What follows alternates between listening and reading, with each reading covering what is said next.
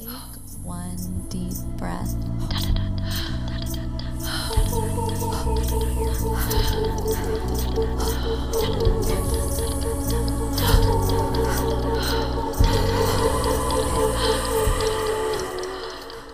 Hi, I'm Bree, And it's Michelle. And welcome to Healing House Podcast. Each week, we break down ancient and esoteric practices, the power of tarot, yogic concepts, the occult, and sacred rituals with a modern spin, making them applicable for everybody on their qu- quest uh, to arrive at home in the subtle body. Oh, wow. All out Cackling under, under the, the moonlight.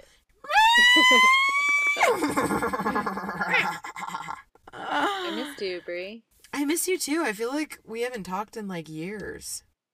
I For know, some reason. Like one week. Well, we didn't do an episode last week. Oh yeah, because of Turkey Day. Yeah, Turkey Day, and everyone. Yeah, we were just crazy. Oh my god, I know. and I feel like it's still kind of crazy time. It is still kind of crazy time. Yeah, this is my busy. Wait, well, this is always my busiest time, but normally I have that East Austin studio tour like going on in November, and I make that's like my moneymaker, and it Yeah. did not ha- did not happen this year, so it's like just a weird like me trying to bust out all these commissions, which is great and awesome, and I'm super grateful that people are getting commission work for me, but it's just like, oh my gosh, different for sure. I know.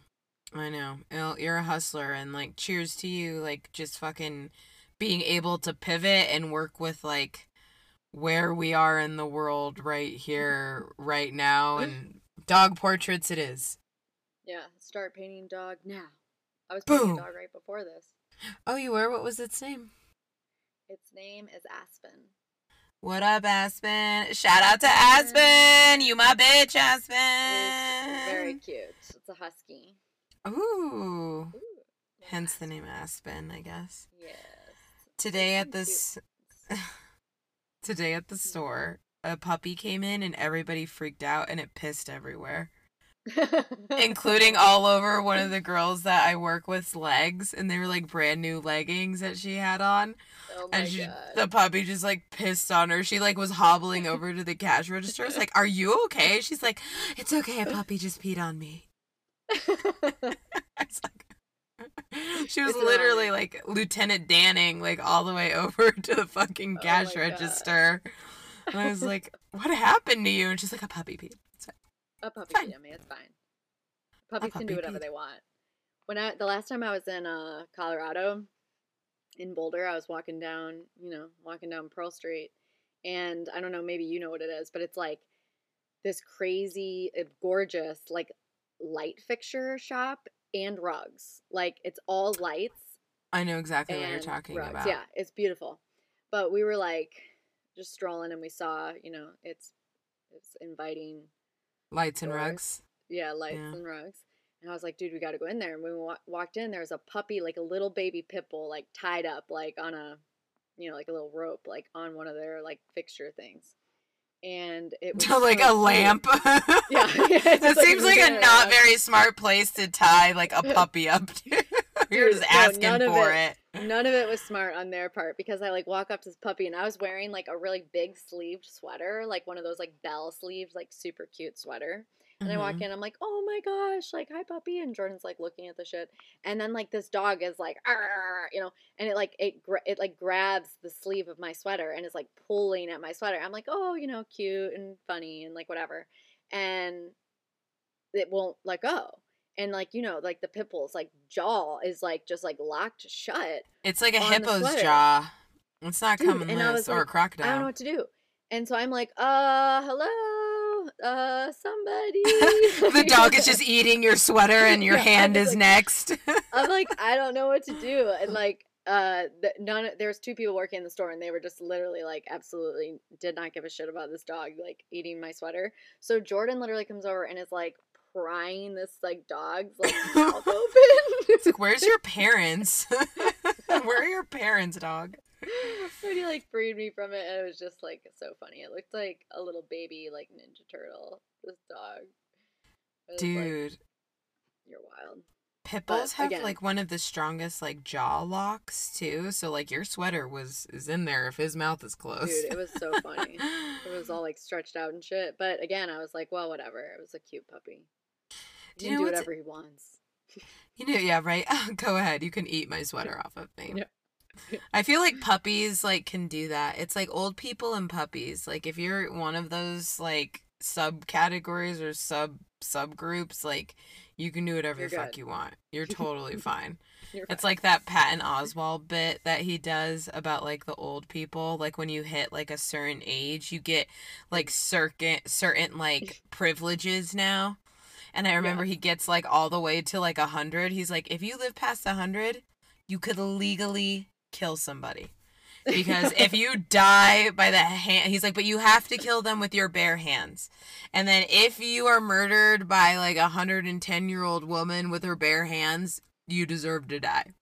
you deserve it. you're you're done. And- Like you're fine. and we are not punishing her. Mhm. Yeah, yeah. It kind of reminds me of that Jackass uh episode where like Johnny Knoxville and Wee Man and Steve-O, they dress up as like the old people and then they go Oh into the grocery yes. store and just start stealing shit. yeah. Remember when Jackass No, was like the shit? Oh my god, the best. Yes. People were like Oh. imitating Jack. Yeah, I was like imitating Jackass, and now I there's did. so many ways of like putting that on the internet. Like that's like all the internet is. But Absolutely. Yeah, that's that is YouTube. Yeah. they Yeah. pretty much like inspired YouTube. yeah. I remember Super like cool. in high school, me and my friend would watch Jackass, and her dad would let us get like fucked up. Like he would buy us like alcohol, let us smoke his weed, but we couldn't leave the house. That was like that was like the rules. So we would just get like fucked up and get on AIM and MySpace and like talk to dudes. And then we would do like just like really weird, like stupid teenager shit. And one of them was like jackass stunts. And I just remember starting one. Uh, what was I gonna do? But it start. I don't remember the exact trick that I was gonna do on her skateboard, but I just remember starting it. And this is when my last name was Pilato, and people would call me like Brie Potato. And I'd be like, "Hi, I'm Brie, and I call this one the potato." And I forgot what the fuck I did, but it was so good. I remember her and her dad were like laughing at. I think her dad honestly just wanted to get me drunk so I do stupid shit because he was. We were like his You know. I love when I love when you were like young. You're like, yeah, this guy's cool, and then you like grow up and you're adult, and you're like, that's kind of weird. It's kind of weird that he. I know. I was talking to Dan about. it. I was like, it's like this grown ass man who's like letting me and like his Drink like daughter, like fifteen year old girls, like getting fucked up and doing stupid shit while he laughs. Yeah, but only in front of me though. Yeah. You have to stay here. you you're can't here, leave. yeah, it was weird. Like he had a very like I think he was just like kind of emotionally like dependent upon like his daughter because like even today like she'll tell me stuff about how he's like, "Oh my god, I tried to leave, but like I couldn't." And blah blah blah blah blah. And I'm like, "I know. I just think that he I don't know, he was like lonely and sad." yeah, he was. That was his glory days, being the cool dad. Being cool dad. His last reign was cool dad. Cool dad. Speaking of like, you know, adult parental figures that like allow you to do fucked up shit and like facilitate you getting to do fucked up shit, we're gonna talk about Aleister Crowley today. And Cheers. we're yeah, cheers. And we're gonna learn about his uncle who let him do some really fucked up shit. We're yeah, we're both drinking cat blood and semen right now. One of us. Guess which one of us has the semen? Whoever wins Whoever wins gets a free tarot reading from me. so if you guess, DM us or email us at healinghousepodcast at gmail.com who is drinking cat blood or semen piss. And if you guess correctly, you get a free tarot reading. Boom. Get a tarot reading. Boom. Um, hokey pocus focus. Mitchie, what's up? What are you working on this week? Ooh. Besides dog portraits and I know, commissions and I mean, pretty much just getting through, um, getting through the times. I was thinking, I've been pulling, um, the Eight of Pentacles. Uh, I did in a reading recently, and I'm just like, it's kind of like the theme of like what I'm, what I'm doing right now is just like using my like focus and my diligence and my craft to just like zone in and like kind of get through even like what's you know sometimes like dull or even like intimidating commissions or uh, just like getting through it by like my using you know my my power which is like my focus and like focusing in and getting them done because it's so easy. I recently like i have a friend who like worked for herself for like many many years and then recently like got a job like a more corporate job like a nine to five and has just been like and she's thriving. Like she's like oh my gosh like everything i thought i like wanted to get away from from like the nine to five you know and i was doing for so long like now that it's like back it's just like i i don't have to like worry about the income coming in. I don't have to like plan my own schedule. It's just like oh clock in and clock out and then like do whatever you want for the rest of the day. Whereas like when you're in that sometimes and you kind of like you're like well i don't want to do it from no you know i don't want to do it on someone else's time but like what i'm kind of realizing like with all of my like personal freedom which is like everything i strive for for like so long yeah. and like then you know like once you arrive you're like well it looks better over there now actually um because like when you're when you're in it and it's just like oh my gosh i have like so much freedom in my schedule to like you know Live your life. up. Le- yeah it's like i mean it's and i know times are different like right now with like all the things in the world happening and like covid not being able to just like do whatever you want all the time but like for me it's just been really hard to like schedule my time properly where like it's beneficial and it's like we all know it's just so easy you know everything's going so great when you kind of stick to some sort of like regimen or schedule at least for me Yeah. and i'm just noticing like how hard it is sometimes to be like oh my gosh like i'm like looking at you know like okay i'm doing all these portraits doing all the commissions things are money you know this amount of money is coming in but like i then i have to like play catch up and like book more like i'm always like well what's gonna be you know after this like it as to where i'd never ever had to worry about that before when you have like multiple other just like clock in kind of jobs it's like oh well i always have a paycheck coming through you know the coffee shop while I'm doing all the side hustling. But like now it's like, oh, the side hustling is like most the majority of what I'm doing. So my hocus pocus focus is just like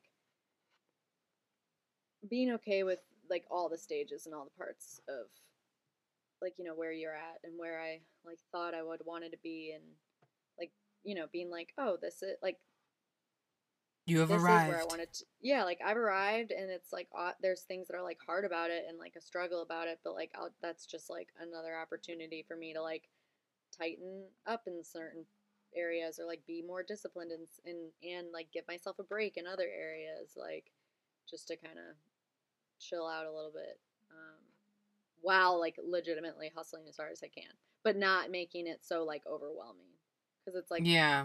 what I'm finding is it's really easy for me to feel like super overwhelmed. Like, oh shit, like I gotta fucking, I gotta do this work, I, and I have to like schedule it in and like time, like really, really, it's just business minded in that way. I suppose, I guess.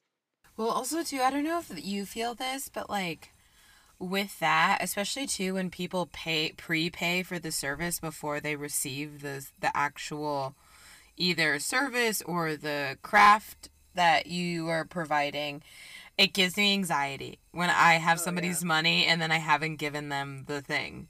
Uh, do you ever feel that? Well, yeah, I have to make like I do a, a very specific setup with that because like what I learned before was like when I took payments from people first because a lot of people a lot of people like to just pay all up front. Some people try to do that. They're like, let me just pay for it now. Like I have the money now and I want to pay for it now.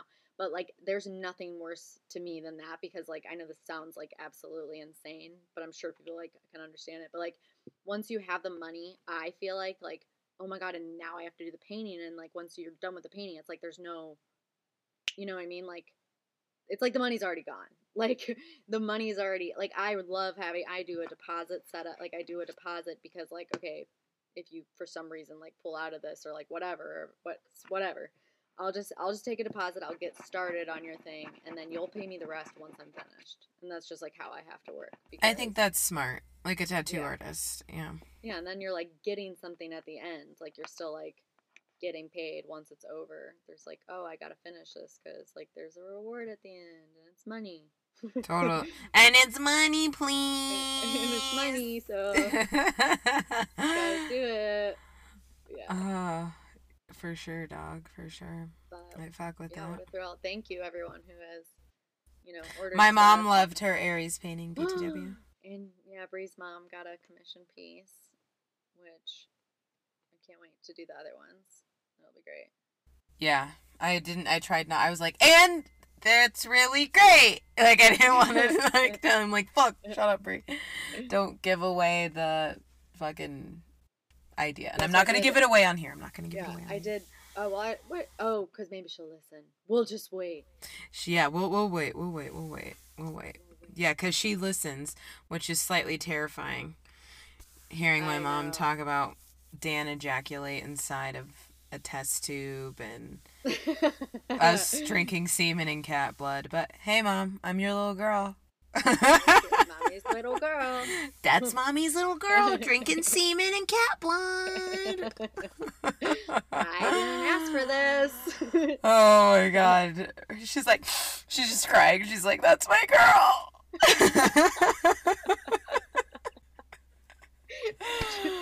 Oh my god. Oh. She's like, tells her friends about me, and they're like, oh, Lisa's daughter. And they think I'm one of the girls with like, you know, the v neck tee and the blazer and the highlights and the distressed jeans, like talking about self care, you Yeah. know, and then they Ooh, a listen to it.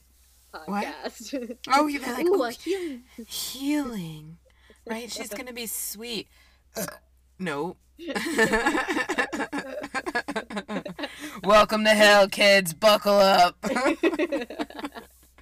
my god, yeah. oh, so good. So good.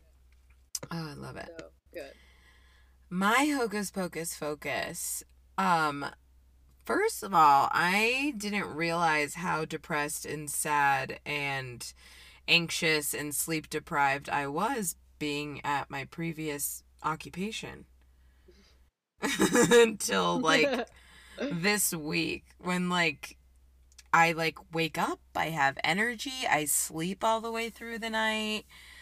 I'm like not having like crazy weird like random like anxiety attacks in the middle of the evening. Like I That's a plus. yeah, exactly. That's such a plus. And it's really crazy because I thought I would miss um like going going going going going and like having the emails having the to-do list like 24/7 because that's just like how I roll. I really like being um occupied and busy. But like I just am working on like really honoring my instincts and when something doesn't feel right after, you know, I take time to like thoroughly analyze it in my mind and in my heart, like if it's not working, it's okay to let go. You know, so I'm just really working on that type of like energetic communication with myself because I feel super grounded, you know, like it's it's chill, like, you know, you do all of your work at work. Isn't that a crazy concept? You know, like they Yeah. don't expect me to be like emailing at like, you know, midnight trying to find a sub for the 6 a.m. C2, you know, like I can, you know, I'm not having to push myself past my limits and past my ability to give to the point where I'm completely like drained to pieces. Which and to teaching now. Teaching now is like it's like a gift. Like I keep looking at like our sub app because I'm like I want to teach some more, you know, but a lot of them are like midday when I'm like working and stuff, so I can't. But like when I go into the studio to like take or like to practice or to teach rather, I'm just like so happy and I feel like I'm falling back in love with like what I love to do, but also now, because I was just saying, you know, I like to be busy, busy, busy, but now I get to be busy with the things that I really want to be busy with. Like, we're going to do a backbend workshop uh, through Healing House. And I'm super excited. Um, that's hopefully going to be down the pipes, uh, coming in either late December, uh, January, which will be really, really great. And you know, I want to prove to like all of you and like make you believe that you don't have to be this like twig, like flexible Cirque du Soleil chick to like have really like strong and deep back bends. You need to be disciplined and willing to do the tiny things and master the basics and to build strength in your body and mobility. And literally, that's it. Like, I am not a flexible person at all. Like, I'm actually very tight in a lot of areas of my body, but I really honor the small things and I'm very disciplined in my practice. And even if it's just for 15 minutes a day, like, I will work on mobility if that's all I have time to. But, Mhm. you know, and you're and- yeah, and then you're bending, right? But yeah, it's just really cool. Like I'm just really gonna promise myself that I'm gonna listen. I'm not gonna ignore me any longer because I feel so just grounded and really calm and and happy. Especially after we got the new store open up. Oh my god. And also Free People is just like a great brand. They pay their employees like a really really great wage and the product is amazing. You know, it's more than people just wandering around in stretchy pants and cute clothes. Like there's purpose and intention behind what they do. We have a lot of charities and nonprofits that we give to and they just like seem to like really really care, which is is I felt heard Yeah. at that. Like I feel amazing. and honored, which I I feel honored at Core Power too. They've done so much for me. You know, I don't want to discredit that like at all. It's just kind of like things come to an end and you know, I I personally just wasn't able to show up in the way I wish I could show up any longer because I grew and that's great cuz that's what happens in yoga is that you grow out of things and you move forward with with bigger things and then you learn to trust your intuition and it's just that i'm at the point now where i want to put you know myself and my family like first so just like you should. exactly and i Yeah. definitely wasn't doing that i've always been so career driven but yeah i'm just i'm really really grateful for my time there and i'm really really happy that i get to stay there because teaching has been so fucking I just awesome. love that it's like a couple of your different passions that you have and like dream and just kind of consolidating them and being able to, oh my gosh yeah you know. Totally. And it's like I've fallen back in love with core power too. Because I get to be the teacher and I get to be the student. I get to go in, be like, you know, my goofy ass self yeah. and like, you know, really just like for that like 2 hours that I'm there, just like bring it and have a blast and then leave. And so I feel like people are getting a better sight of me on top of that with like Totally. this shift. So, yeah, that's my and I like tiny things is just to promise to make a pact with myself to listen to pay attention. Um and yeah. It's interesting because too i've been i keep pulling like i swear to god like this same duo. So i keep pulling five of wands in reversed and then three of pentacles upright. Like the two. Like i'm just like wow i am really in a huge like healing process right now, but I'm also at the beginning of I think like what 2021 is going to be an incredibly positive, lucrative year Yeah, for me and for like us, I feel like. I do too.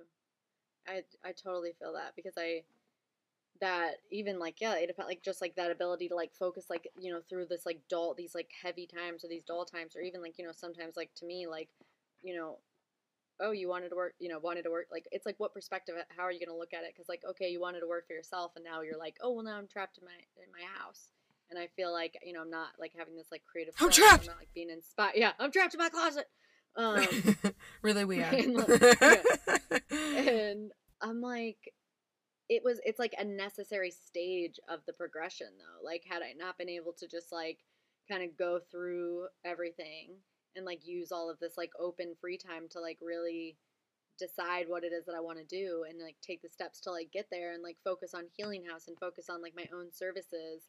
And come January like I'll be doing more like my healing services but I'm just kind of going to change um the like vibe a bit a little bit um and kind of offer like just a lot of reiki a lot of like healing and not so much of the like i mean of course like people you know still come to like we all have you know shadow work and stuff like that but i think that like the beat of my session will just be like where do we want to get to like i'm you know let's not like I love it. It's like almost like Yeah. a it's almost like a therapy session. Like Yes, we have an end connects, like- goal. yeah. yes let's come up like what's working what's like so positive what's like the truth you know behind like the fears and everything and like let's move forward because i think you know what how we where we put our energy and how what we spend our time thinking about and i i like you know when you're spending a lot of your time like doing grief work which is like a hundred million percent necessary but once the grief work is done and you know it like you move you know what i'm saying? Like you use even like with the ten of swords to the back like you know you don't like you know you don't like fall and like keep them you know you kind of use you literally get up keep walking leave the swords as they are and like use them use that lesson or that pain or that whatever to get you where you're going and it's like yeah. i think a lot of 2020 was that for a lot of people Yeah, I know. Like Dan and I were talking, he's like, you know, 2020 kind of worked out really well for you, Brie. And like I was kind of like thinking about you too. I was like, damn, 2020 somehow did work out for me. But I was thinking about you too, because like think about like pre-pandemic, like you know, going back to like, you know, you're clocking in and clocking out at like you know the coffee shop and and things like that. Like think about it. If it wasn't for COVID, you wouldn't have like made this major transition. Do you know what I mean? In the timely fashion that you have made it. You wouldn't have had the time and then just like the the, the inspiration to like do it, to like take that leap of faith like into I don't want to I mean it is kind of the unknown. Like you've never been fully solo flying on your own. Like you've always had some sort of like backup. You know, kind of like that Right. stability check. Yeah. And it's like, yeah, just like getting there and being like, all right, like, excited. Yeah. And just like, we like, just kind of thanking ourselves and being like, you know, giving ourselves that boost, even like, a, you know, when it's like fucking hard to just be like, just keep it going. Like, you've already done so much. Like, I'm on that track. Like, it's like, I've already done so much. Everything that I've ever like wanted to do, like, at some point, like, I, I've done. So like awesome. Now what? Like, you know, and I'm just excited to like ha- see it you know, unravel even more Healing House. I'm excited we have our set well, this will this won't be out until afterwards, but at least maybe it'll inform you about their existence in the next one. But we have a um, full moon circle, the mourning moon, also known as the beaver moon, for November on Sunday in just a couple days. The Beeves. Yeah, Beeves moon. Beeves Mans. It's Beeves moon. I love all the artwork that you did for it. Yeah, it was really good. I was like, I love that. I think for like, I have an idea for the backbend workshop. Yes, what? So I was thinking we could do like some sort of like, like old school, like carny contortionist one to kind of just like go on track with that theme. What do you all think? Because I think that would be dope. I think that would be dope. Let's do that. Okay, jiggity check. Do you know what I'm ready for? Oh, card time. Magic Card time. Magic card time. Card What is- time. It's the rat time. Where's the red time? What do you got? The daily? The daily. The days. The days. The daily. Oh my god, we got this really beautiful deck in the store today, and it is like, oh yeah, girl. It is really, really beautiful. Like all the imagery. And then it's cool. The book that comes with it, it tells you the astrology with like the cards. It tells you the numerology. Like cool. It's about that. really cool. Um, I'll just get you one. I'll send it to you. It's pretty great. They're awesome. Yeah, you're like, I'll take a present. You sent me a Love that. present, so I it's my turn to send you a present. So I'll send it to Did you you. get your present? Yeah, my robe. Oh, you okay? Yeah, but you got it right. Yeah, Okay. I love it. I wore it the other day. I think when I wear it, really does bring me uh, prosperity. But anyway, okay, go ahead. Air, earth, water. Earth. Earthy time. Leap. Oh my god. Do you want to know what's crazy? Is so yesterday I took um Laura Micus's yoga on demand class and her theme, so kind of just like her universal message throughout class was leap of faith.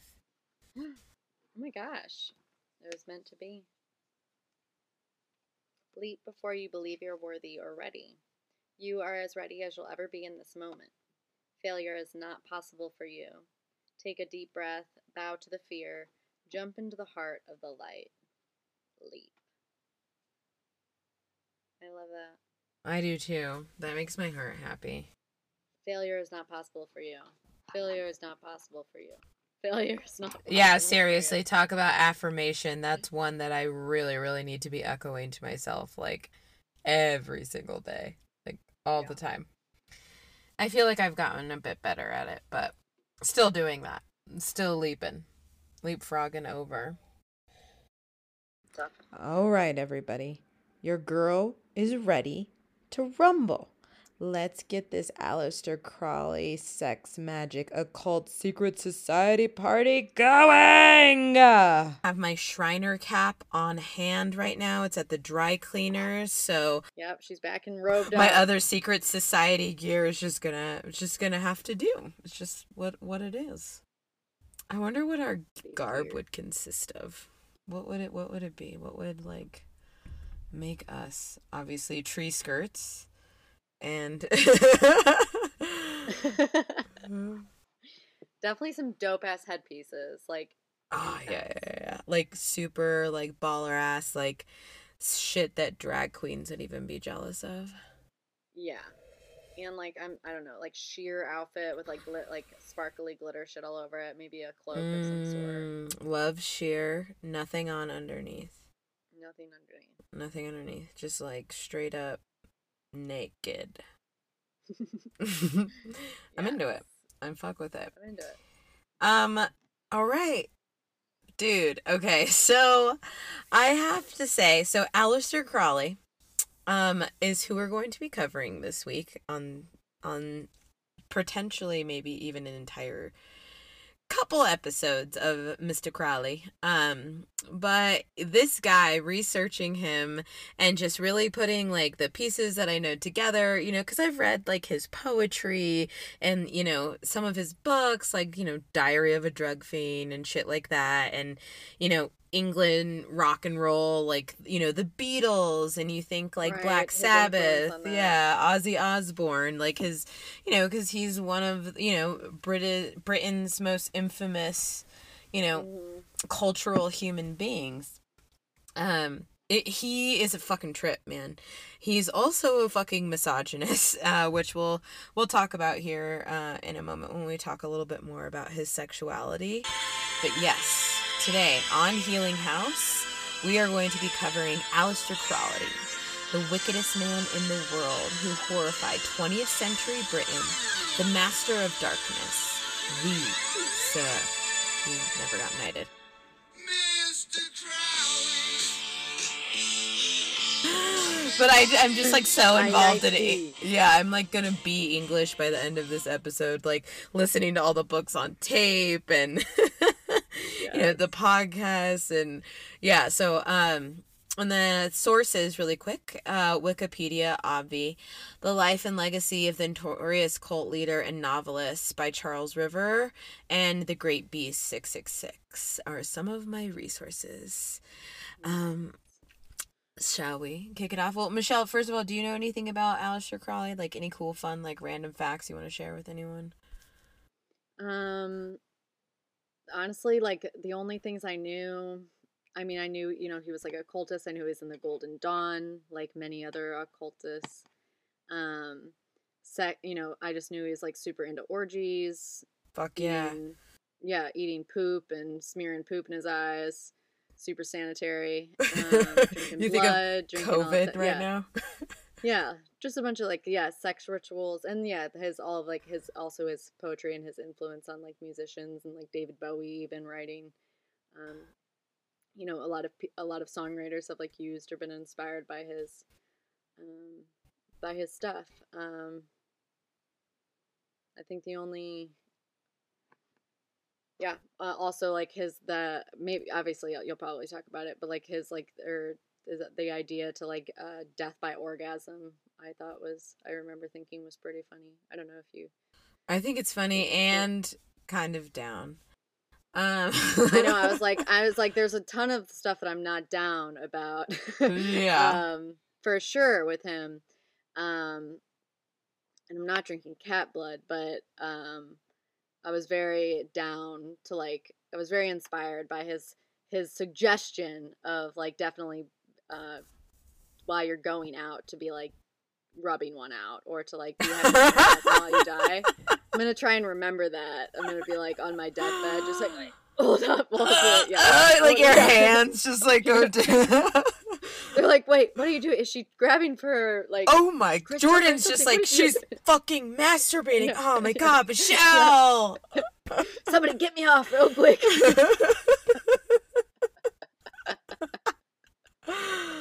I'm into it. yeah, yeah. I'm down. Anyway, I'm, yeah. I'm into it. What a way to go, you know? Woo! Uh, woo! Absolutely. I think like one of the crazy or just like just ridiculous things that like I read about him was so I mean obviously we'll talk about his sex life but he's definitely a misogynist and again this is not verbatim. This is berbrium so this is like how I took an information and then I breberized it. So it was I was watching um a video about him because I was just like, wait, I need somebody to re-say this. And so I was listening to this video about this guy talking about there was this time where he was being Aleister Crowley was being interviewed about like, you know, obviously his sexuality, which he was bisexual and we'll tap into that. Um but you know, he said why women were kind of like the perfect you know, specimen to like have sex with was because we're stupid and he's saying that like the best type of sexual partner is the one that you can control and who can't like outwit you. Take it back. Take it back, you dead piece of shit! yeah. Where's your magic now? Yeah. but basically, just like ripping on chicks and how we're fucking stupid, and that you know we're basically lucky to have him inside of us. So, yeah, um, I was just like, "Fuck you, dude." Yeah, and a fuck a you. Okay. Anyways, Aleister Crowley. The year was no, just kidding. Uh, Aleister Crowley left his legacy on this planet as a mountaineer, profound chess player, drug fiend, sex addict, poet, practitioner of magic with a K, bitch, tantric magic, tantric magic, monumental occult guru, and messiah of the anti Christianity. Born October 12th, 1875, in Royal Leamington Spa, England, Aleister died December 1st, 1947. Aleister was born into one of Britain's most devout Christian families. Oh, well, you look at that. Oh. Somebody started off as a good little Christian boy. We're gonna break down his chakras. yeah, everybody, guess what chakra is fucked up? yeah. Michelle, do you have the answer? Root. Solar. Seventh. yeah, so go back to the chakra episode if you want to know what we're talking about there. Aleister's mother, Emily Bertha Bishop, was from Devonshire Som- Somerset family. Emily had a stained relationship with her son. She referred to him as the Beast, a name that Aleister reveled in. Aleister was a man of fortunately came from money. Aleister Crawley's father, Edward Crawley, was a trained engineer and heir to the brewing company Crawley's Alton Ales. It was a fortune, dude. Like this was we're talking like Coors banquet shit. Like he w- had and came from a lot of fucking money, dude. Also, quick rewind on the nickname the Beast. Like it matters what you nickname your kid. Like what or like I'm I'm sure she was like he did some crazy shit, I think, and then she was like, Okay, he's a fucking beast. But then like that like that was a spell, the words that you used, and now Look what look you did. what you created. Yeah, right. oh my god. Dude, seriously, again, going back to the chakra system, like you're remember how we talked about in the root chakra that like your bond with your mother is so fucking important. And if you fuck Right. that up somehow or it gets fucked up for circumstances that are beyond everybody's fucking control, it's probably gonna fuck you up pretty hard. Right. And just like, yeah, even like little things like that, you know, okay, you're calling him the beast. Like, what do you think's going to happen from that? Or like, for like, you know, and if you're, what, for me, for instance, it was like, what a drama queen. She's going to be an actress. Like, you know, what an actress. Yeah. It's like they, you know, like I'm performing all the time or like I'm so dry. And it's like, I'm scarred by that now, you know? Totally. Oh, I'm really fucked up from that, you know, man. I'm really fucked up from that. Okay. Dude, for real. I know. I kind Never of got that overreact. too. No, I know. It's just so. And we don't have fucked up families. No, I'm just kidding. Love you, mom. You're great. You really are great. Like I'm not being a total asshole. Did a good job. Right, so uh, it, it was worth a fortune, right? This family, this family brewing company that was inherited, um, down from Alistair Craw, so Edward's father. Right. However, Aleister Crawley's father, Edward, put the drink down for our Lord and Savior Jesus Christ. He didn't spend a penny of his inheritance from his dead father um, because he believed that anything that was above the necessary means to live, especially drinking, was a sin. Kind of a problem if, like, you know, you're a hardcore Christian and you know, you inherit this brewing company and then like your Christian homies are like, yo dog, like drinking, sinning. You know that, right? You're sinning right now. You're so sinning right now. Anything above the needs to mean the ah the means that you need to live was considered a betrayal of God and the work of the devil in his father's eyes, and that was a quote too. Right, so his dad was like serious about like not fucking around with the devil. Too bad that his son. fuck you up too. Yeah, he's gonna. He's like, oh, dad is scared of the devil. I'm gonna be the devil. Check this shit out. I'm having some flashbacks of, yep, mhm, of the story of this guy's life. Right. Edward and Emily were married in London's Kensington Registry Office in November 1874 as evangelical Christians, right? So they're gnarly. They're like the speaking in tongues, like Jesus camp Christians. Edward had been born a Quaker, and then when he married Emily, he quickly converted. Al and his family became members of the Plymouth Brethren, a nonconformist religious denomination. His father was high up in the church and a monumental leader. Aleister was fascinated by religion and his presence with his father in the church. And he would, as a kid, he would like romanticize about leading the group of people the way his father did. You know, so you could see him just like, you know, how I would play like dolls having sex and waitress. Like Aleister Crawley would play like Preacher Man, you know? yeah. my cabbage patch dolls are just watching my barbies like have sex yeah, they're just like rubbing while Aleister Crowley's you know fantasizing and romanticizing about being a teacher yeah so like when he was younger he really just wanted to be like his dad Yeah. just like any little boy Just like a little boy, I want to be like his God loving Papa. His pop up. Right. Edward Senior. Oh yeah, I forgot to mention that Edward actually. So it would be Edward Crawley. Um, was Aleister Crawley's first name, but you know, for the sake of this episode and just so we kind of stay on track with like who I'm talking about, I'll always speak about Junior as Aleister. Yeah, that's him. Edward Sr. was incredibly devout and disciplined with his religious practices. He spent his time as a traveling preacher for the Brotherhood and would always read a chapter from the Bible to his wife and son and daughter every single time, every single morning that he spent with them. So basically, like every mealtime, anytime you were about to do anything where it could kind of like borderline even sinning, because his dad believed that even eating past yourself being full was a sin.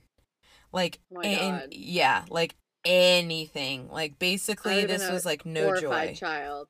Oh Yeah. God. Me too. Honestly, that's kind of what I needed. I had the opposite of that. My grandma was just trying to shove food down my face. Like I'd have like sh- my, you know, my sister holding my jaw open and then my grandma just like elbow slams like a giant tortilla into my mouth. Finish it. And then you see Finish like, her. fight. Finish her. and that's just how it ends. Yeah, Ah. you're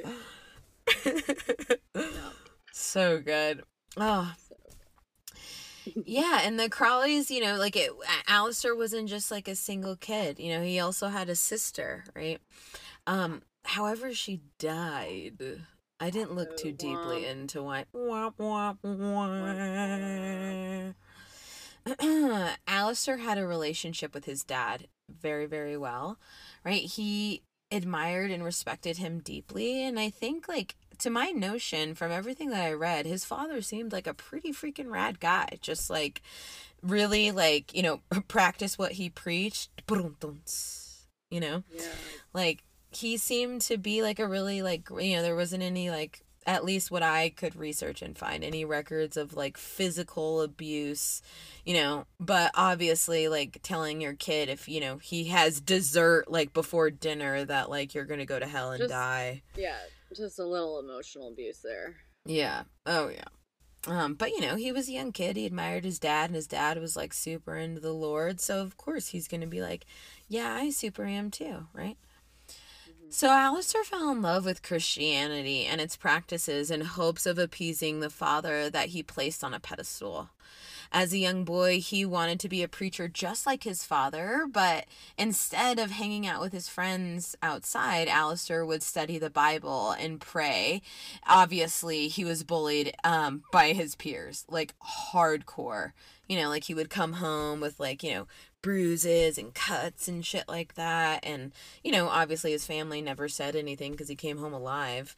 And, like, you know, this was again Yeah. like 1870 something, you know, or something like that. But, um, but, you know, so he was like But bullied kids really were still badly. mean then. Yes. if anything, they were probably even meaner back Yeah, then, dude. no- yeah. Think about it. There was no filters. Again, this is like 18 you know, 60 to 80 something, dog. Like, this is like, it, this is a man's world. Like, and Yeah. fucking, like, there's there's racism there's homophobia there's like hardcore this is when like everybody on the block is a christian dog like an evangelical christian like every single person. You michelle me dan's ass like uh, it like everybody was. So like if you were you know outside of the lord you were like straight up just like a castaway. Yeah. oh but i have some sad news. And so sadly, Aleister's father ended up passing away from tongue cancer, which like made me really want to go to the dentist. I don't know why. I just was like, okay, I gotta go get my mouth checked out. Wait, my tongue can get cancer. yes, I'm like, oh my god, I, I, I haven't been to the dentist in a couple of years. I should probably go. I haven't been to the tongue doctor like ever. oh fuck, a tongue doctor? doctor. it's just the spin doctors who are the tongue doctors.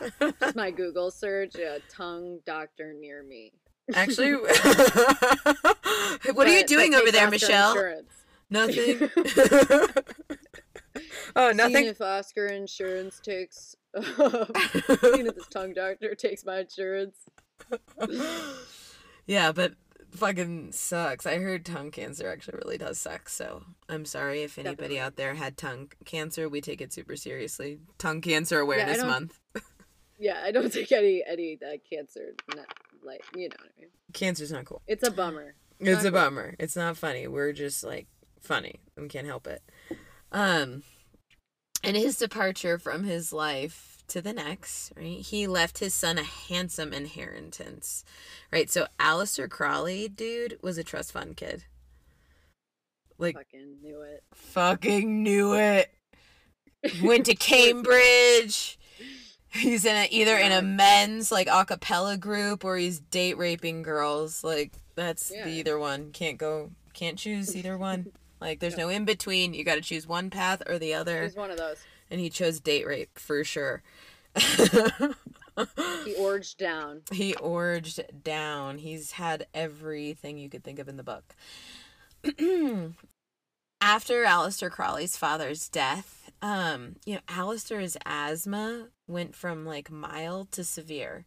Right, and if you know anybody that has asthma, I when I was a kid, I used to have severe asthma, and I would have to take a nebulizer treatment every fucking night, dude.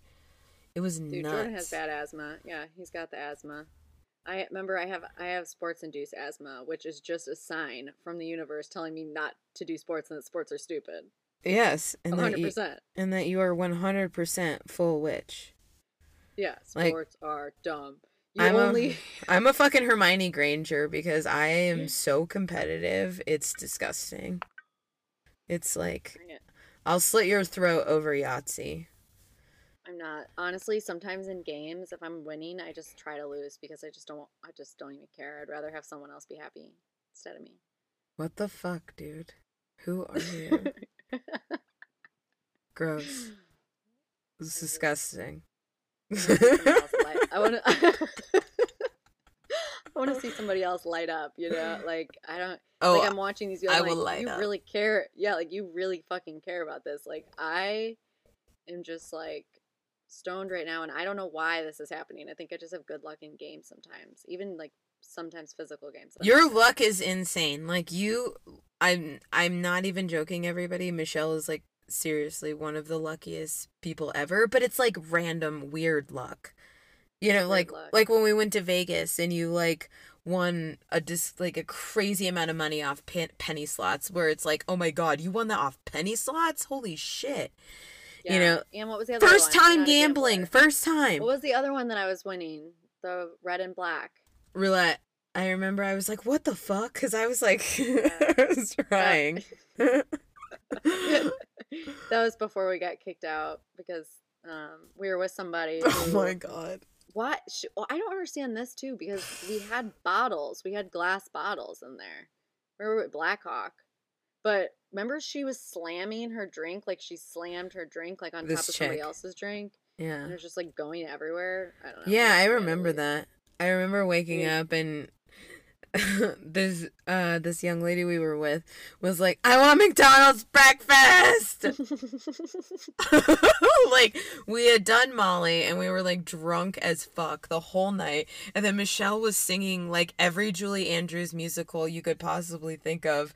And then Brooke was there, so it was just like amplified to like 70 like up until like 4 a.m and then we all slept for two hours and then woke up to the screaming sound of somebody dying if they don't receive mcdonald's breakfast which i've been there Ugh. Ugh. yeah. You know, like, yeah, that's like you're. you know it's bad you know it's You bad know if that's the first thing up. you want Yeah, like the greasiest, cheesiest bagel ever.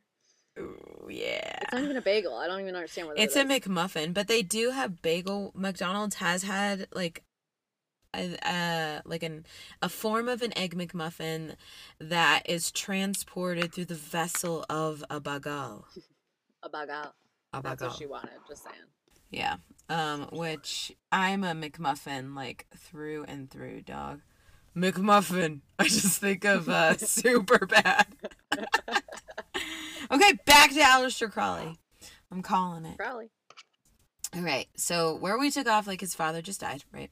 So after Aleister's father's death, right, his asthma went from just like kind of mild to like severe, right? Because his asthma was getting so bad, his mother Emily thought that time away with his uncle, you know, up in the mountains in the countryside and on the shore and shit, right? All of that air would do him some good. Plus, being near a father figure would be really great additional emotional support, especially like, you know, you're like 11 and your dad dies and, you know, you wanted to be a preacher because of him. Like, that kid's world was probably wrecked pretty hard. Mm-hmm. You know, not to, you know, I, I, it's, it's crazy when, you know, when you talk about, you know, even when I listen to true crime podcasts and they talk about like um, a murderer's like upbringing or something like that, and you hear about like the kids that like went through like hell and back, you're like, fuck, well, like, no wonder, dude. Like, you know, you feel bad for them, but I'm like, no, I feel bad for the child, them, not for Yeah. like who they grew up to be and the choices that they decided to make. Aleister thoroughly enjoyed this time with his uncle, right? He felt free, he felt wild. You know, he was like out of the way of like his mom, who kind of sounded like a controlling bitch. And like, you know, he was just kind of like able to just like go and like roam free and forget about the worries of his dad fucking dying, right? And here is kind of like where his love for chess began to, pl- you know, come around too. You know, this is like, I mean, chess is fucking dope as shit and like gnarly, and you have to be really, really fucking smart to be good at chess. Yeah. Right? You have to be strategical, you know, like, Yeah, I know. I watched The Queen's Gambit. you're like, that's why my hair is red.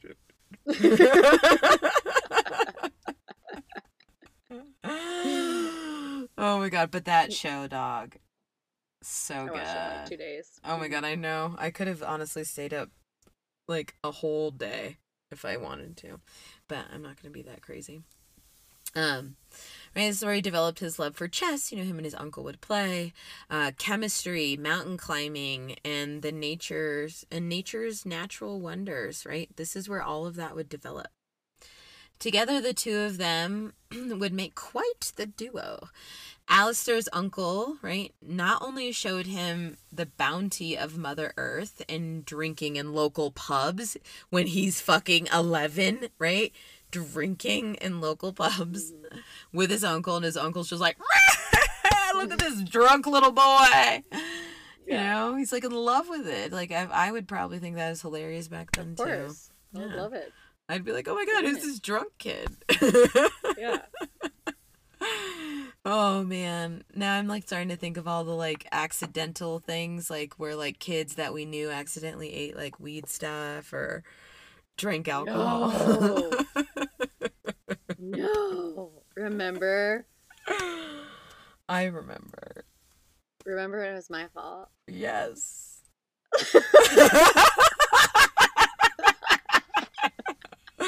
we'll tell you guys later. but seriously, off air, we'll talk about that. Anyways, right. So, yeah, not only would Aleister's uncle show him the bounty of Mother Earth and drinking at local pubs, he would help navigate the young boy through his first sexual experiences.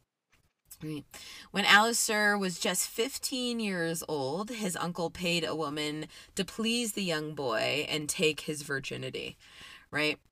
Aleister's mind was obviously blown to like pieces. Like you're a 15 year old and you get to fuck like a grown ass like like woman whose job But- is like to professionally please you.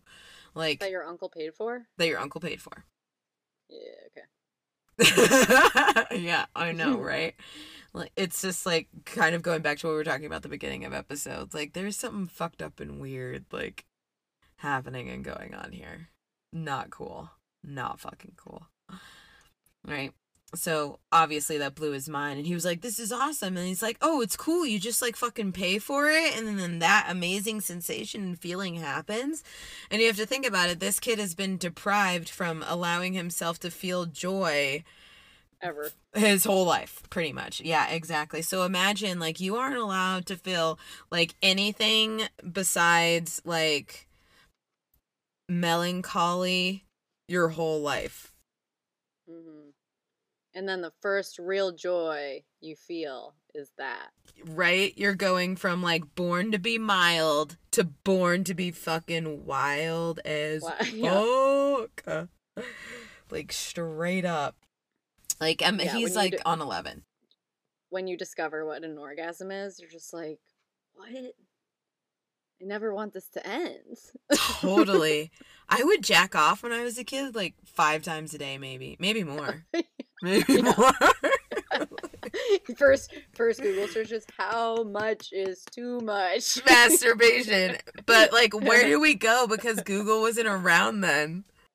Mm, i didn't no i don't think i ever i think the only thing i ever did on the internet back then was like aim and like yeah, AIM. aim and myspace dog and that was like straight up it oh and other aol chat rooms and then like email i don't think i ever like used it as a tool to learn shit when i was know, I didn't young know that was an option. Me neither. I was like, no way, dude. You just hop on here. You like have you know eh, digital virtual sex with people you don't even know, and then you like hop off. Yeah, and then you hop off.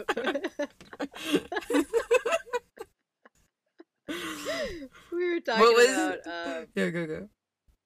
we were talking about how like when we were kids, for some reason we were talking about like the sex talk like in schools and like how fucking like how well first of all like how like limited it is and how it's like oh one talk when you're like in fifth grade or something and like that's it we'll never talk about it again um and i was like it's so crazy though how like how much you can find out like as a kid now if you just like have a cell phone or like any like you just you know it's like You just know shit. we used to i used to we used to go to the bookstore when i was a kid. There's a bookstore like outside of my neighborhood. We would walk up to the bookstore and we would like go in the section of books where like there's gonna be like na- like sexual like you know sex help like books and stuff for couples. And we like fucking grab them and go look at them in the bathroom like that was How you gained your knowledge? how i gained my knowledge yeah lo- yeah this is what it is all right i got it Like this is it. That's how I got my sexual education. yeah so funny but yeah so when did I first? I'm trying to think. I think I might remember the first time I came. I definitely know the house I was in, so therefore I know the time frame. So it's between sixth and eighth grade. So probably sixth and seventh grade because I lost my virginity when I was in eighth grade. So the first time I figured out that that's what happens when you do that for a certain amount of time in the right area, I was doing it all the time. All the fucking Nonstop. time. Non-stop, dog.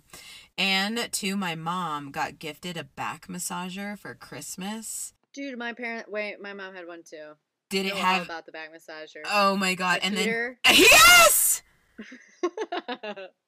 Yes! yeah the heat wand that's a total fucking vibrator anyway like fucking back massager okay So, seriously, dude. Like, I think about now if I would use a back massager, and then like I, I never, no.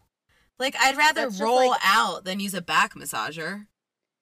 that's a vibrator that if your kid finds it you can maybe tell them it's a va- it's a back massager and then your kid's gonna steal it and fucking whack rub one out with it like 100% seriously. And it was like my it, it was so weird though and the kind of like gross thing about it is because my mom would be like brie like it was just so regular where she would be looking for the back massager. It's just under your bed. Yeah and i'm just like in the back of my mind i'm like uh, are we sharing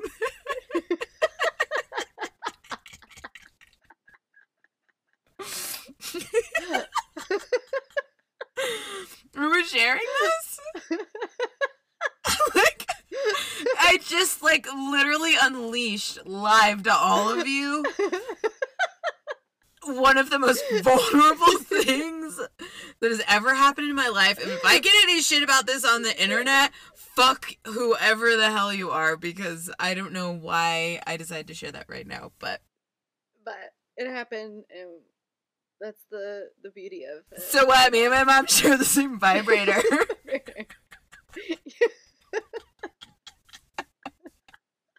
it's just like, Potentially. Potentially. This is a theory. This is straight up a conspiracy theory. There is no facts that support that Lisa did that. did that. It was probably just for her back. Yeah. Yeah. I never once used that thing for its actual purpose.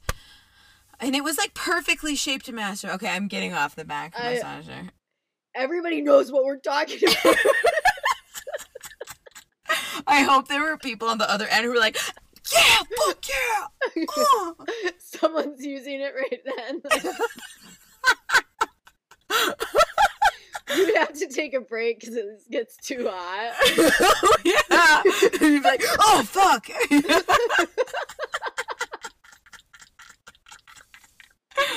oh my god. Okay, we're gonna get through this. breathe, breathe. Yeah. Woo! Okay, back. We are back to, to where we left off, which was we're still on topic, dude, because we're talking Yeah. about like a family figure, like helping this dude like Dude, fucking get yeah. off. Granted, my mother did buy me a prostitute. but anyway, so you know, he's like, "Holy shit!" First orgasm, and it's from a real girl, like a real woman. You know, not just like your cold, clammy teenage boy hand. Right. and on returning from, you know, Uncle's house, Aleister was a new man, a new you, a new day. knew him. It's the mm-hmm. new me. Get out of my way, mom. Right? Is essentially was his tune. Right? Ara- Aleister arrives back to his mother, a changed young man. His mother sent him away to Christian boarding school because Aleister, dude, he was acting the motherfucking fool. Okay? Right? Like a, so like a beast. Oh my god, yeah. And then this is kind of where you know, he began to lash out. His like, you know, goes from like I want to be a preacher when I'm a young boy, um, you know, to to to who he is and like kind of like his whole mentality against like anti-Christianity. Right, while he was at school and post Crowley's father's death, he began lashing out, right, and resisting everything about his Christian faith. In class, he would point out contradictions and inconsistencies in the Bible's teaching. Obviously, this caused frustration and anger amongst the staff at this boarding school, right? Aleister hated that everything that in life that gave you joy and everything that made you feel full was considered a sin. Essentially, that was just kind of like his teenage angst with it, you know, is just like, you know, why is it that anything that makes me feel so happy a sin? Mm-hmm. He's got a point there, man. He's got a point. That's like some kid in the back. He's like, he's got a point there. And then he gets 50 lashings from a nun. After his experiences with his uncle, Aleister returned to school. Aleister returned home from school where his misbehavior would soon skyrocket. And so this is like summer break or something like that. Aleister would consistently masturbate, have sex in his dorm rooms with prostitutes, smoke, and would later contract gonorrhea. because like that's how his uncle introduced him to sex was like you buy it. It's like a thing that you go to the grocery store and you put it in your cart and then you check it out and you bring it home. Mm-hmm. Right? And you don't waste it either. It's very precious. This is where his mother um, created the nickname the Beast, inspired from the book of Revelations. That's literally what she compared his behavior to, was him being a gross, disgusting little pig. Right? Aleister said to himself, Fine, so be it. If I'm the Beast, if that gives me the will to like live the life as I want to, I see it fit. Or see it fit, mate. Mm-hmm. He's owning it. He's owning it, right? He's like, all right, mate, that's me. I'm the motherfucking beast. Suck my dick. Literally, he probably honestly said that. One time, Aleister to his to his mom. So my date One time, Aleister had sex with his mother's maid in her bedroom. The poor maid's reputation was like completely destroyed, right? Because again, Aleister comes from money, right? His father like inherited that brewery that, you know, eventually when he died, all that money went into a trust fund that, you know, Aleister would get when it's spring break age. And like he'll probably piss it away too. I mean, he kind of does, but doesn't because it brings him to his career. But if you were a parent and you heard the shit he bought, you would be like, "Are you fucking kidding me?" Right? So the maid's reputation was completely ruined, right? After fucking Aleister Crowley in his mom's bed and her finding out, right? She couldn't find work anywhere, and it forced her into into sex work, so into being a, a, a prostitute then, and is believed to be uh, Jack the Ripper's first ever victim right? He also claimed that he knew Jack the Ripper and that Jack was a very affluent occultist. Which immediately like it made me go to um I don't know if you listen to ah fuck it was this really good podcast if you google exactly what i'm about to tell you in some little snippets and chunks you'll be able to find it but so i listened to this podcast and it was about this guy who is a detective who believes and honestly after all of the evidence presented and like the way he connected the dots it just like makes absolute sense. He believes that his dad is the black dahlia murderer. He believes his dad murdered elizabeth short. Right? And he just lays out he just like was gonna retire but then he finds out this information like at his dad's funeral with his like estranged stepsister you know that he didn't really know that well. She's like oh yeah did you know that dad killed elizabeth short? And he was like what? Yeah it's fucking amazing. I wish i remembered the name. But so his you know uh, his dad you know hung out with like really kind of influential um uh what am what am I thinking of? Uh surrealist artists. So like you think of Man Ray and Salvador Dali, like when the surrealist like movement was happening during that time period, like it was very, very occulty. Like straight up dude. Like you know talk about like sex magic you know and, and, and just like these really monumental kind of like avant-garde ways of thinking of like what life and beauty and shit like that is. And then the way that elizabeth short died where it almost looked like this crazy fucked up painting made total fucking sense. But and so it makes sense that he would be like, "Oh yeah, I know who who fucking Jack the Ripper is. He's an occultist, and there's no fucking way I'm gonna tell any of you who he is. Like, no, mm. you'll never find out. Like that's going to everybody's fucking grave." But you know, it just kind of made me think about that. But you should listen to that podcast. It's so fucking Yeah. good. Yeah.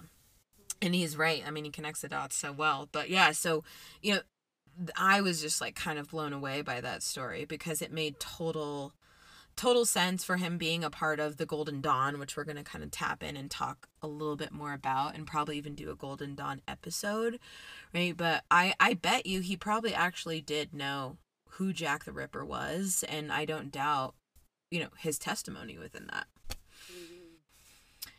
After boarding school, Aleister would later go to stay in the Alps and join the Scottish Mountaineering Club. And here's where I'm probably going to slaughter a bunch of names, and I apologize to all the Scots out there. I also really want to go to Scotland. It looks fucking amazing. As a young man, he would summit Eiger, Trift, Jungfrau, Monk, and Waterhorn. Or Wetterhorn, excuse me, Wetterhorn. So these are all like really, you know, pretty like gnarly, you know, like prominent peaks and stuff like that. October 1895, after high school, right, Crowley enrolled at Cambridge University. This is where he entered, um, you know, for the moral science uh, department. So basically, he wanted to study philosophy. That's what he wanted his major to be, which makes total sense. You know, he is, I would consider him to be a philosopher like if I were to put him into another subcategory. Right? And this is where um Alexander Edward Crowley would become Aleister Crowley. Right? So Change. check name change. Yeah, so this is where he kind of reinvents himself. And I feel like at that time, at that point in my life too, you know, coming out of high school, I'm like, I'm going to change and reinvent myself. Yeah.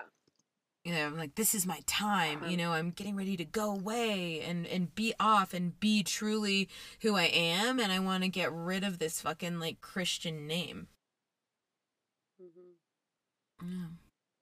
And I have here a, a little clip because you know, like like being human, right? We all are curious um about why people do what they do and why they make major shifts. You know, like first thing when I knew that that wasn't his like you know real name and that he had a, a different like birth given name. I was like, I wonder why, you know, which I'm, I'm sure probably Right. sparked in your brain.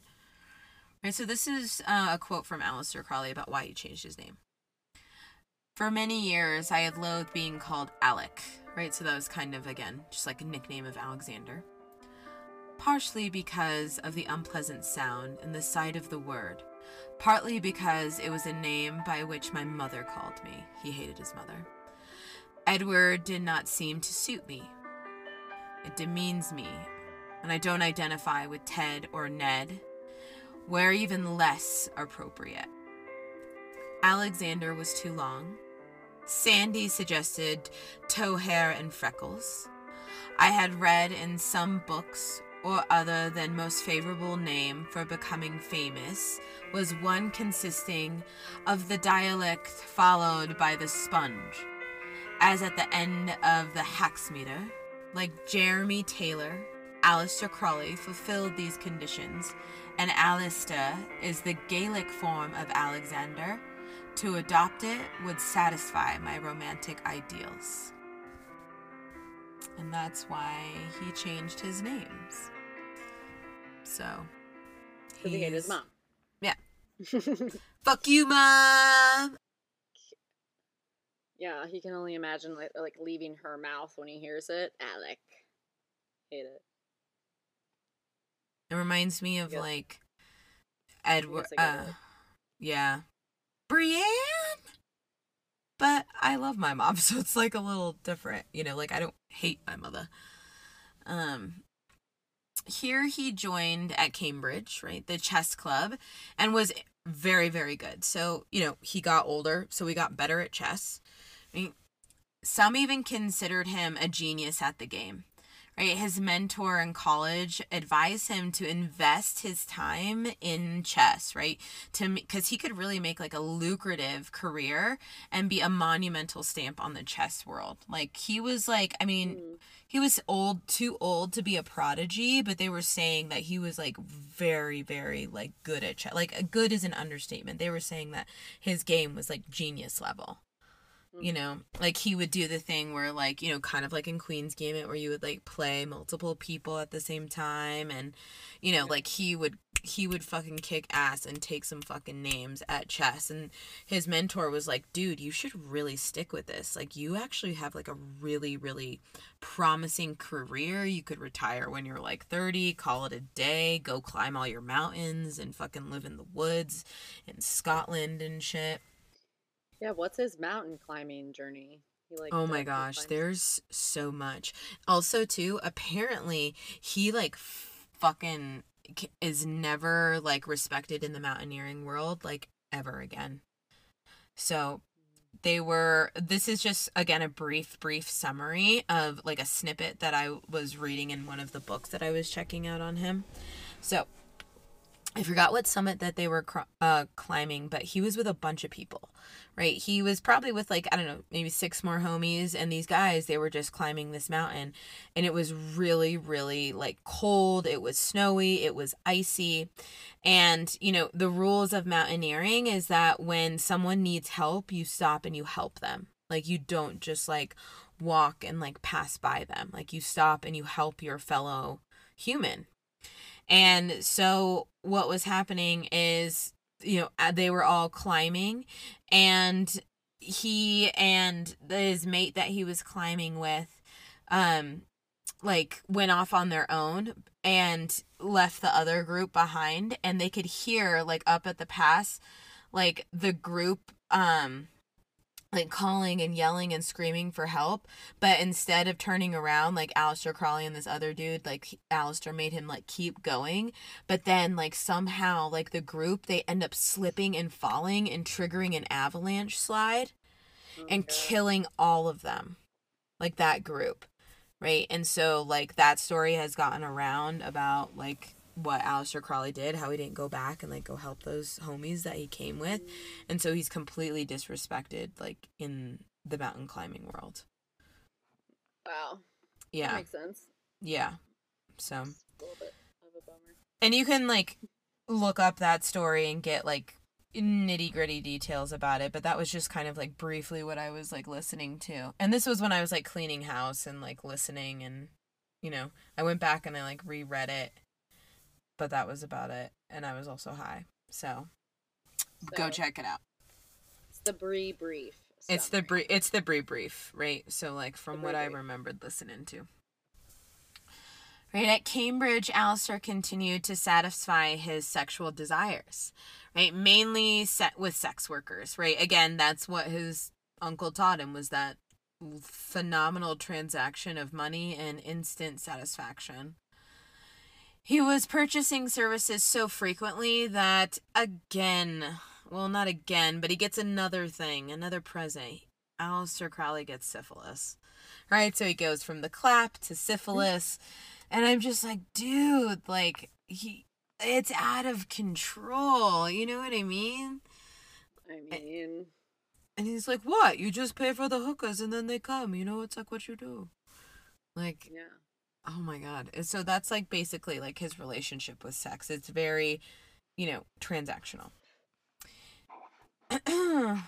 in uh 1880 or in 1988. Oh no, no, god, no. I'm so sorry. In 1888, my eyes deceive me. Aleister fell fell in love with one of his classmates. His name was Herbert Jerome Pollitt. He was known for his drag stage name, Diane de Rougy. Okay, and look up Diane de Rougy because she is hot as fuck, dude. Look her up right now. See, the dogs agree with me. but she's Diane DeLugy. Diane D I A N N E De D E Rougy R O U G G Y. But she was like babe, okay? She was his muse for many of his really early poems. Like if you hear him talking about love, um, in a lot of them, it's it's it's mainly about Diane de Rougy. But uh she was beautiful. Alistair was bisexual. He was said to he said that his most euphoric and magical sexual experience was actually with a man.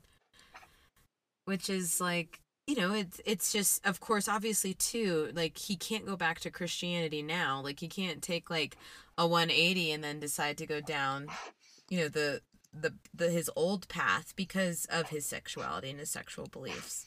Which sucks cuz you should be able to like believe in God if you want to be able to and love who you want to love. Love Yep. you one love. Love who you want to love, man.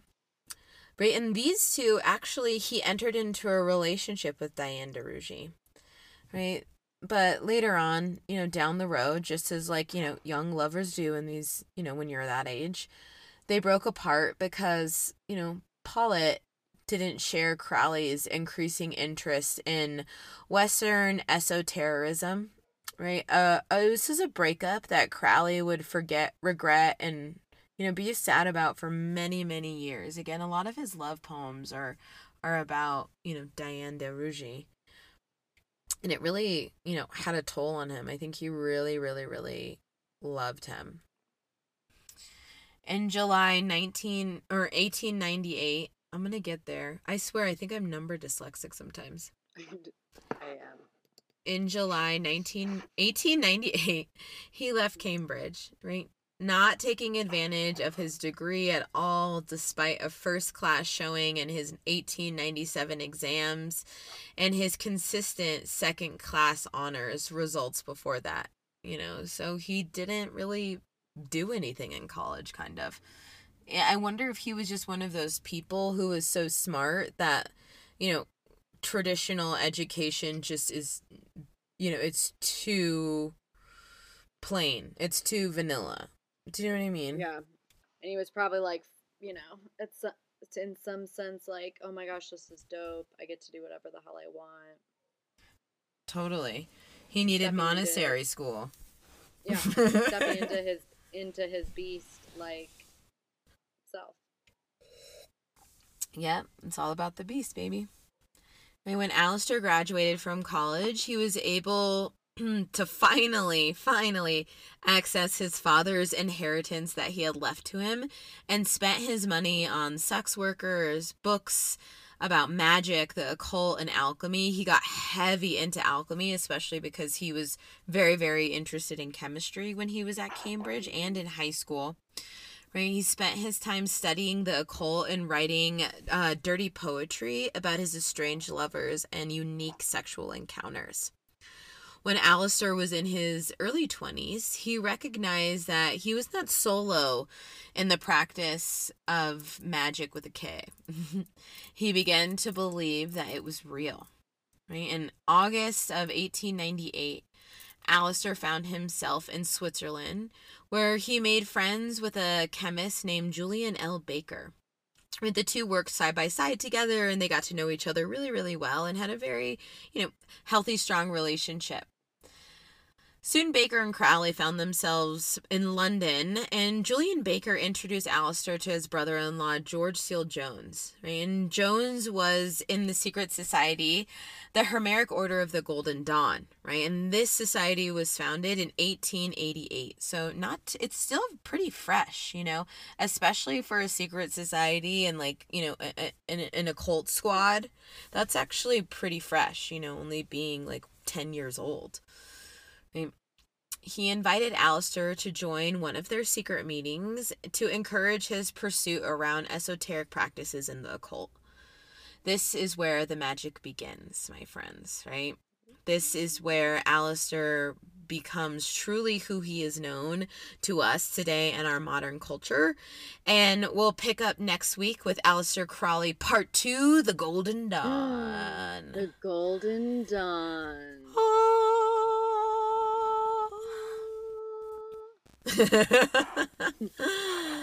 but yeah, so crazy life this guy has lived. And like everything that I was telling you too, there's just so much detail about it.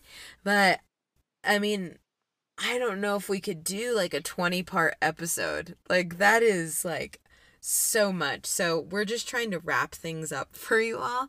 Um check out those references in those books and you know one of those uh, movies that I watched and they'll go very very into detail about like his specific childhood. Um but yeah, and then too, if you read some of his like poetry or any of his books, you can kind of get a little bit more hands on and understanding and dive a bit deeper into the actual brain of of Aleister Crowley and with more specifics. But he's he's a wild dude and then as soon as he joins the Golden Dawn, it just amplifies like all of his like Just to get philosophy. wild. Oh yeah, like all of his philosophy, his curiosity, his creativity, his like like just mind goes wild in like the craziest ways and it's very interesting to watch. so, yeah, we'll pick Here up next week. Here for the ride. Fuck yeah, dude. ride. Um, so yeah, uh, friends, uh, if you already registered for the Mourning Moon Circle, thank you for joining us. Uh, we're having that happen. Uh, it's it's too late when you by the time you hear this episode to sign up, but we're gonna have another one, and we're gonna do the back bend workshop. And please help us, help us, help us. Um, we need you to go on Spotify and Apple and leave a review for us, right?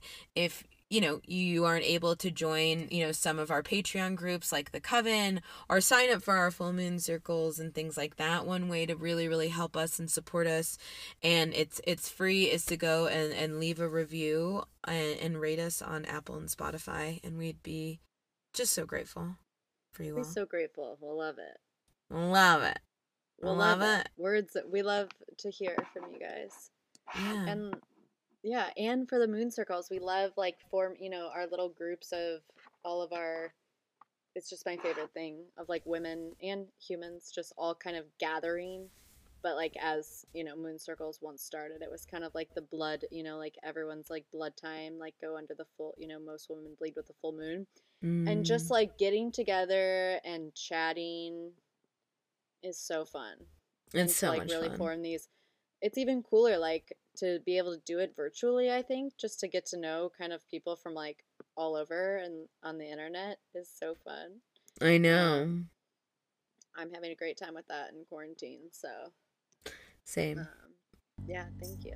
Yeah, we love you. One deep breath. Yeah. We'll see you next week.